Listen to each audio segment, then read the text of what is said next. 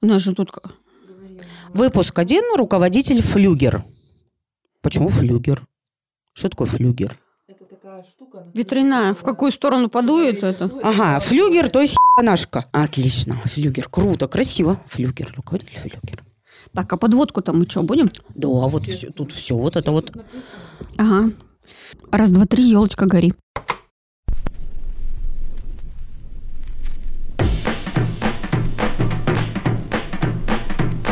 Привет, я Алена, и я ленивый управленец. Привет, а я Юля, и я латентный управленец. А еще я теневой коуч. А я карьерный консультант, и это наш подкаст «Чёт психанули». А еще мы сейчас просто-таки влетаем во второй сезон. Ху-ху! Вы же помните, как все начиналось? А как все начиналось? Я не помню. Ну ладно, мы с тобой работаем в большой классной IT-компании и часто сталкиваемся с рабочими конфликтами. Коллеги и друзья ходят к нам советоваться. И однажды мы с Юлькой решили: все, выходим на новый уровень и начинаем раздавать советы всему свету. В этом подкасте мы разбираем по косточкам рабочие конфликты. А если конфликт уже разрешился, в конце выпуска продюсер приносит нам развязку текстом или голосовым от героя. Маша, наш продюсер любимый, мы очень хотим, чтобы кейсы у нас были с развязкой. Ну, конечно, ты на это никак не влияешь. Дорогие слушатели, шлите нам с развязкой из вашей кейсы. Но прежде чем мы перейдем к кейсу, я хочу посоветовать вам, дорогие слушатели, еще один очень классный подкаст, похожий по настроению на наш. Две подруги, Юля, понимаешь, да? Понимаю. Нина и Лена делают подкаст «А я томат». Обо всем, что волнует 30-летних. Да ладно, 30-летних? Но это же почти наш концепт в подкасте «40 лет жизни только». Да, если вы вдруг нас любите и не знаете еще, что у нас есть маленький, скромный, диванный инди-подкаст в 40 лет жизни только, вы, пожалуйста, приходите и его тоже слушайте. Но вот прикинь, девчонки как будто с нами с одной планеты. И у них вот этот подкаст называется «Я томат». Они обсуждают, что делать, типа, если ты взрослый, но еще не нашел работу мечты, не знаешь, хочешь ли детей и сомневаешься, не поздно ли учиться чему-то новому. Прикольно. Прикольно, но нас уже немножко другие темы волнуют. Какие таблетки от сердца покупать? Какое давление? Какой аппарат лучше для замера давления? Но сегодня не об этом. Девочки не эксперты, поэтому выпуски не похожи на сеанс психотерапии. Скорее, такая беседа друзей о том, что беспокоит. Нина и Лена делятся историями своей жизни и иногда приглашают профессионалов, чтобы задать им вопросы. Слушать подкасты «А я томат» можно на всех платформах. А еще у них есть телеграм-канал с офигенным названием «Томатная паста». Класс, да ведь? Да. Ссылка будет в описании выпуска. Погнали разбирать кейс? Погнали. Наш сегодняшний кейс называется «Руководитель флюгер». Во-первых, это сначала красиво. Расскажи мне, что такое флюгер, потому что я, конечно, открою тайну, что уже спросила, но я почему-то не знаю этого слова, что это. Флюгер – это такая штуковина, которая ставится на конек дома. И... На слове «конек» я хотела спросить, что такое конек дома, но сдержусь. Ну да, показывает направление ветра. В общем, давай, я даже пока не слышу, окажется, что он в разные стороны смотрит и говорит: иди туда, туда, туда, наверное. Попить это Вася. Да, да, давай. Итак. Начальник не умеет структурировать рабочий процесс, четко ставить задачи и дедлайны. Сначала он требует один отчет, я начинаю над ним работать, он прибегает и требует подсчитать что-то другое. А первую задачу можно отложить, а то и вообще не делать. Начальник спортсмен и очень любит делать все быстро, наплевав на качество. Из-за этого приходится потом по 100 раз все переделывать. Я уже схожу с ума с такой работой, постоянно в стрессе, иногда не встаю из-за рабочего стола по 8 часов. Увольняться или есть какой-то способ выжить в такой обстановке? Ты вот какой бы ответ дала? У меня вопрос, как вообще такой человек стал начальником? Нет, подожди. Вот ответь однозначно на вопрос, который наш слушатель нам ставит. Увольняться или можно выжить в такой обстановке? Слушай, уволиться всегда просто. Писал заявление. Да, я не за выжить, нет. Я против того, чтобы умирать на работе и выживать. Юля, прекрати быть угрём на сковородке. Я сейчас, конечно же, может быть, хитрый такой заход предлагаю, но я тебя ставлю перед выбором. Увольняться или можно выжить в такой обстановке? Вот выбери ответ из двух. Выжить с вариациями. Ага, выжить с вариациями. Да. А я тогда скажу увольняться. Но вообще я с тобой согласна. Что за постановка вопроса? Да, да. Давай сначала разберем нашего слушателя. Между плохой работой и хорошей всегда есть выбор. Я вот за это. Всегда выборов больше, чем два, да, например? Конечно, да. Я предлагаю сначала разобрать постановку вопроса, потому что, мне кажется, в ней тоже какая-то проблемная такая зона скрыта. Угу. А потом мы перейдем кости перебирать... Флюгеру. Вот почему меня смущает действительно либо увольняться, либо выжить. Вот само слово, представляете, вы решили выжить. Вы правда выживать на работе хотите? Вот у меня к вам вопрос вот к этому целеполаганию. Там, где вы проводите треть жизни. Ну типа, сейчас вот мы вам такие свысока говорим, выжить. И вы пошли выживать. Ну, будет ли вас радовать та работа, на которую вы каждый день собираетесь? Кайло положили, стрелу с арбалетом, мешок овса. Патронов. Ну, давай, патронов. Еще чего-то. И вот, и ну, выживать. Вот это вот. Все в себя, и ну, выживать. Да. Да? Вот как бы мы могли посоветовать вот само целеполагание проблемы даже поставить? Вот я бы, конечно, позитивную формулировку предложила выбрать на другой стороне от уволиться. Уволиться или...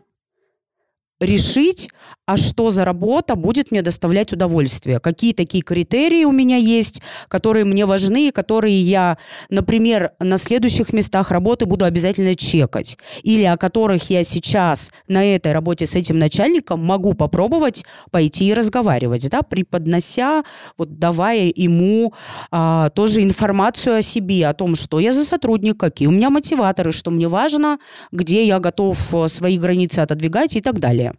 Я думаю, что стоит начать с вопроса, а может ли быть по-другому вот здесь? Mm-hmm. Ну, то есть обкатать все возможные вариации, потому что есть риск, что на следующей работе ты можешь влететь плюс-минус в такую же историю. Ну, подожди. То есть ты не застрахован от того, что у тебя будут спортсмены. Я-то вообще считаю, что ты точно влетишь в такую же ситуацию, потому что если ты не прожил и не проработал, а ведь история не про вашего начальника, по большому счету, а история про вас, и про ваши границы, и про ваши отношения с работой, да. И про ваши отношения к себе.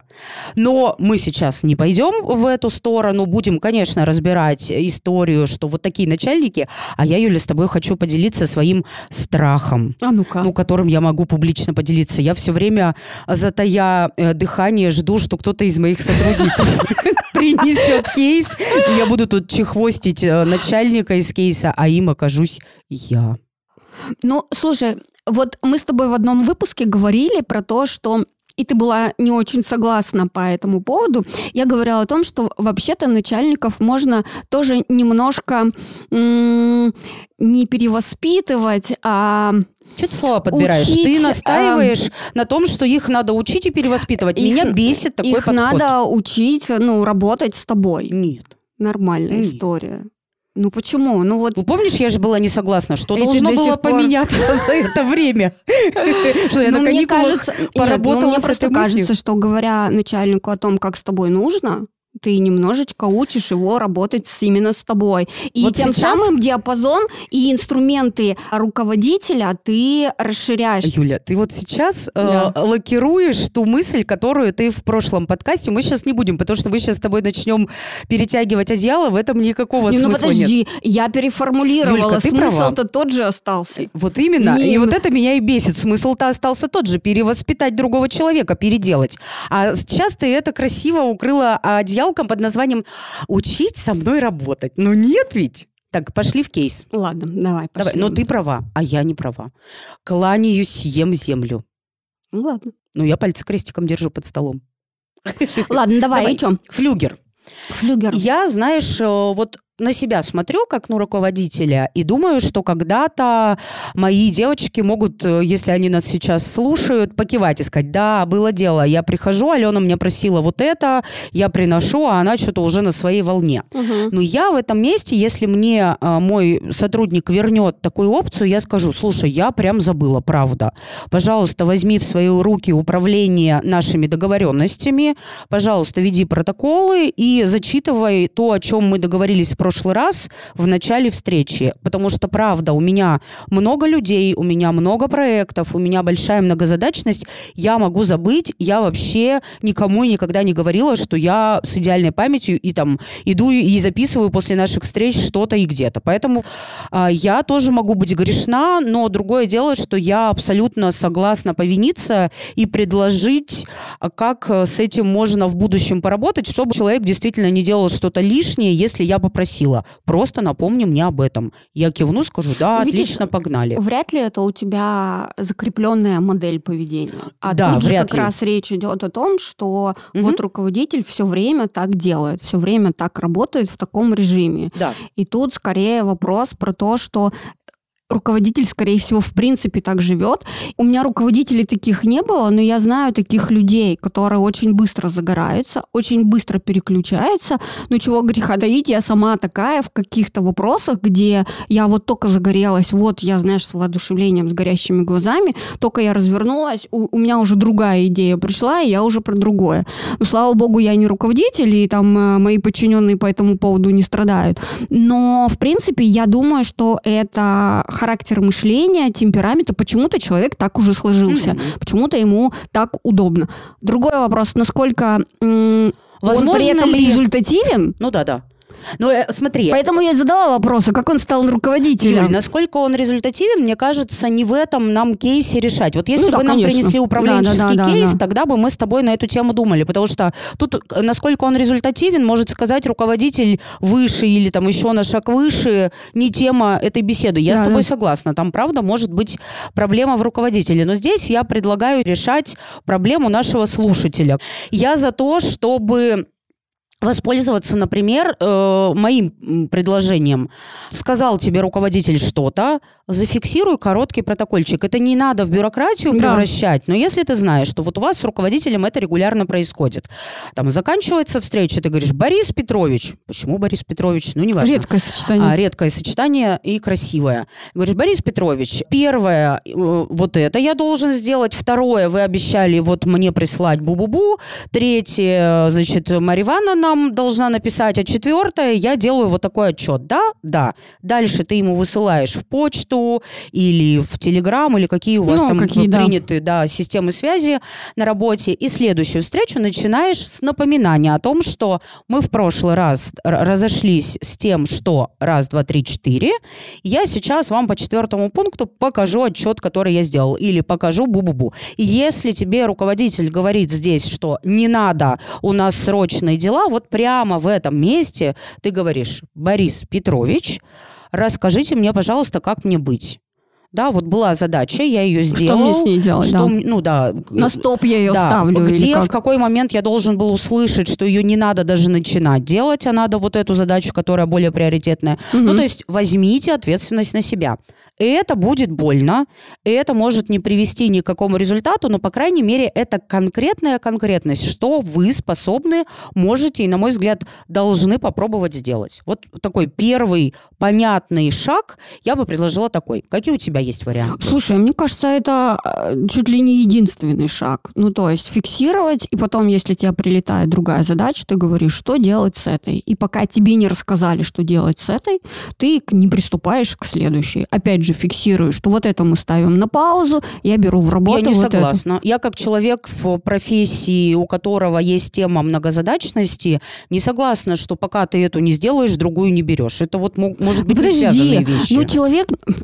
Во-первых, вопросы про многозадачность, мы когда-нибудь с тобой по этому поводу поспорим. Я не верю во многозадачность. Вот не верю. Пока так. Это удивительно. Вот. Ты дружишь много-много лет с человеком, который этим занимается каждый день. У меня есть на это теория. Не в этом подкасте, не в этом выпуске. Вот. Человек все равно, я, например, могу в параллели вести 3 задачи. Вот я жонглирую 3 шариками. У каждого человека разный диапазон. Ты можешь 10, и для тебя это норма.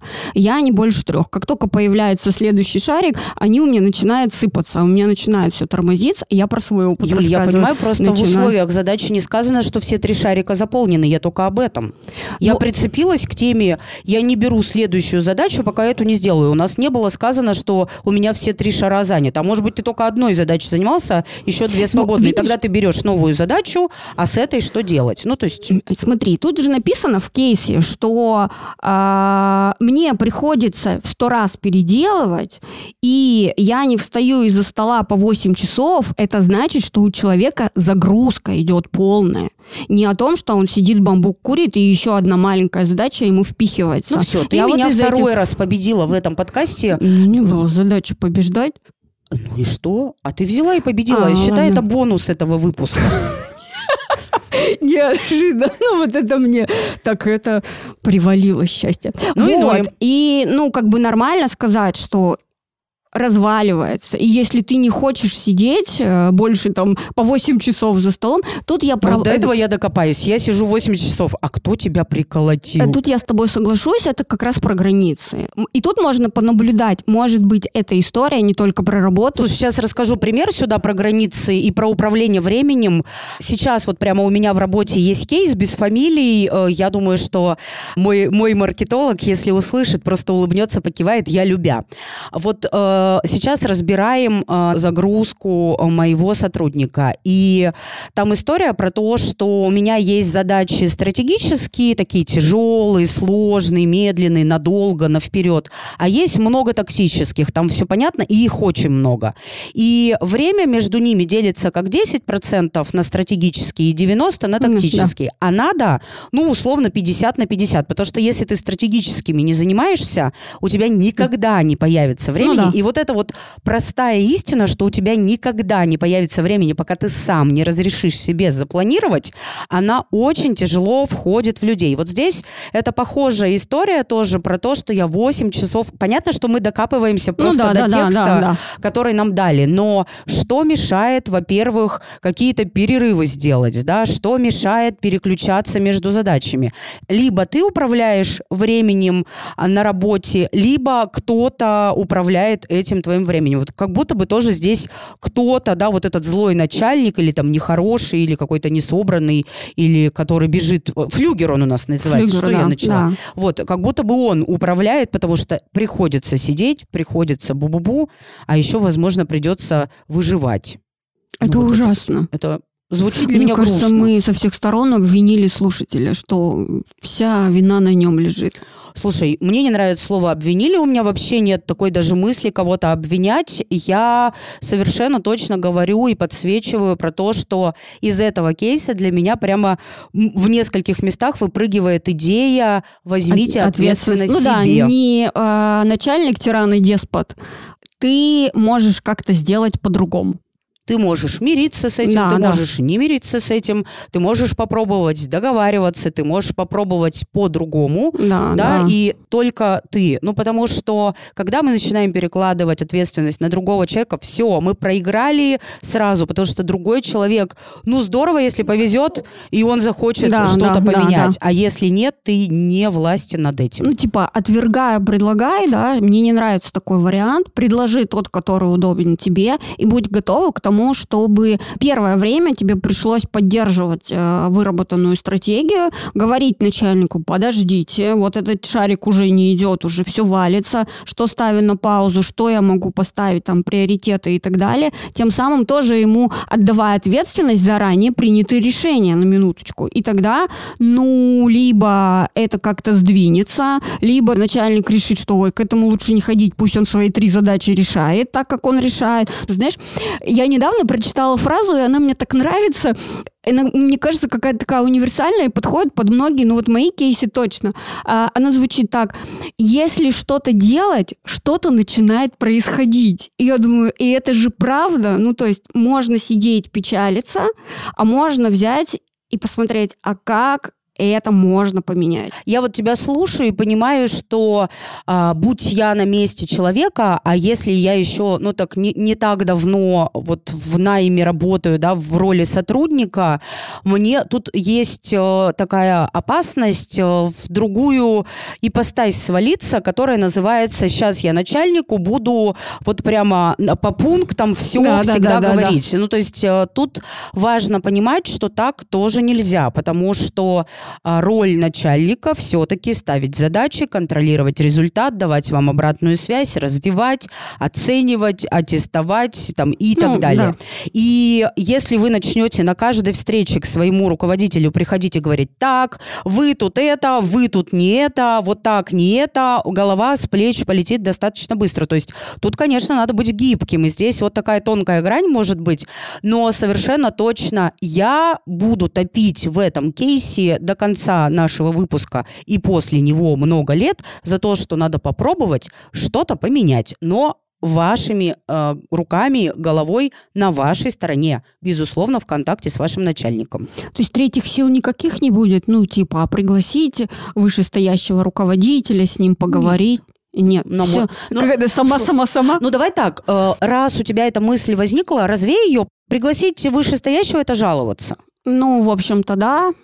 Чтобы что? Ну, то есть, какая цель тогда, да? Ты еще не разговаривал со своим начальником, ты еще не знаешь, что там на его стороне. А может быть, это твоя картина мира, а он тебе вернет? Вот, кстати, если это твоя картина мира, посмотреть, это только у тебя так или у коллег рядом, ну, ровно такая же история, потому что, а вдруг это только твоя? А я тебе расскажу.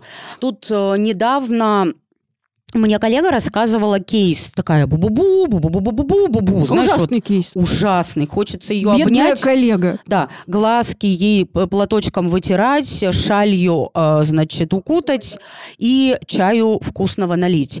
А потом я случайно, вообще, поговорили, знаешь, разошлись.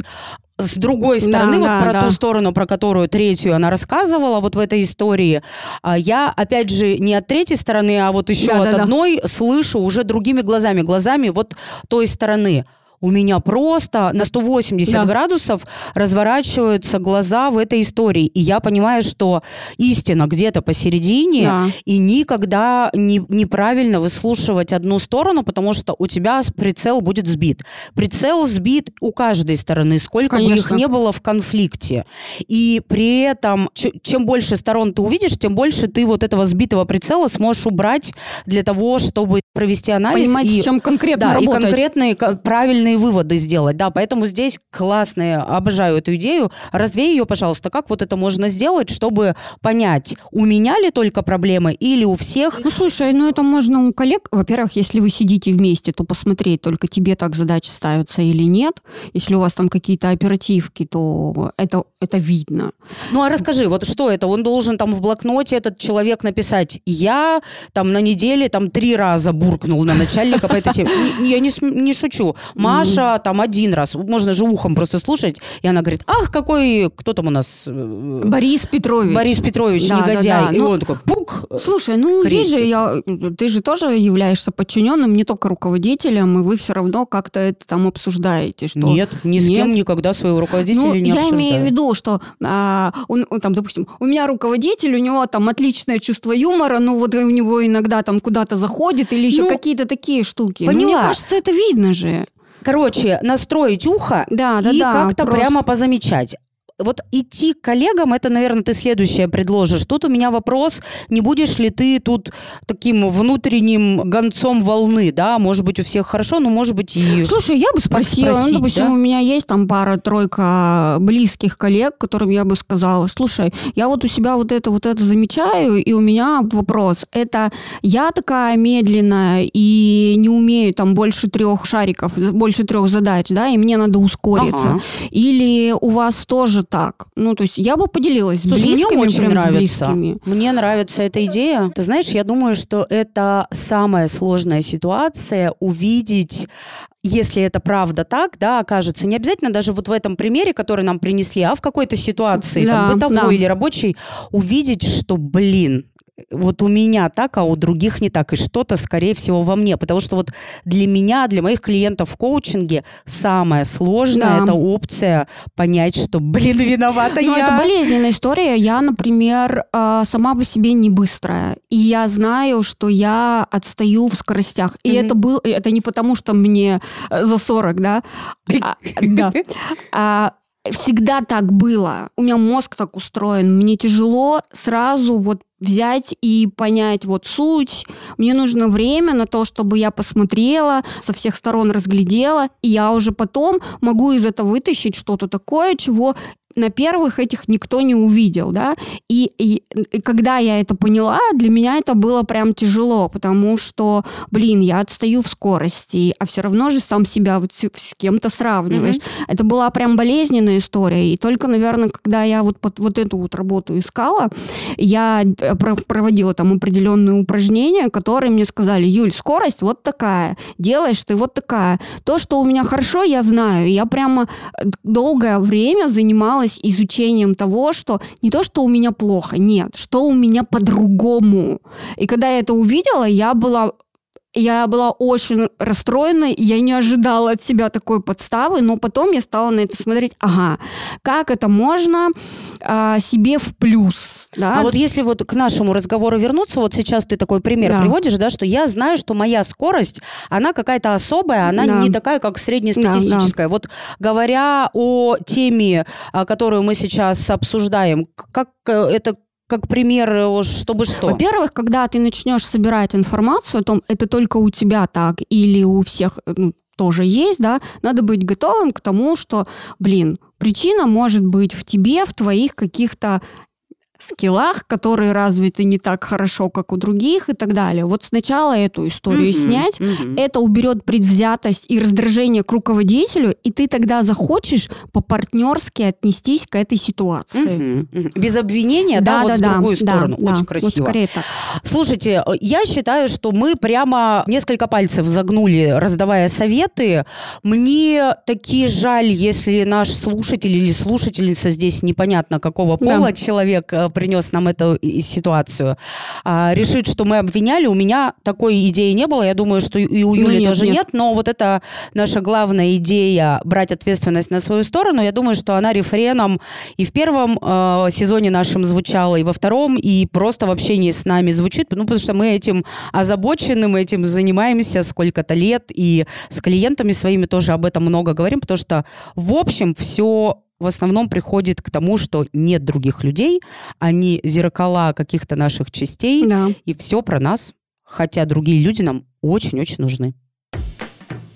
Скажи что-нибудь такое прекрасное, чтобы мы пошли в завершение. Знаешь, когда почитала этот кейс, такая думаю, про чё мы будем говорить? 3 минуты на обсуждение. А оказывается, там еще и вот это есть. И еще можно было бы куда-то глубже зайти. Это прям круто. Спасибо, что вы нас ждете. Спасибо, что вы делитесь такими историями. Это так тепло и трепетно. И значит, мы не просто сидим болтаем, глядя друг на друга, языки показывая и споря. Да. А еще я скажу такую фразу. Говори друг с другом. А еще слушайте нас на всех платформах. Ставьте лайки, пишите отзывы на тех площадках, где вы нас слушаете. Это очень важно, чтобы больше людей нас узнавало. А еще приходите к нам в Телеграм. Там мы пишем всякое насущное про отношения и конфликты, а еще собираем кейсы на разбор. Ссылка в описании выпуска. А также там есть кружочки, где мы с Юлькой видосики пишем и что-нибудь говорим вам каждую неделю, когда идет сезон. Пока! До свидания!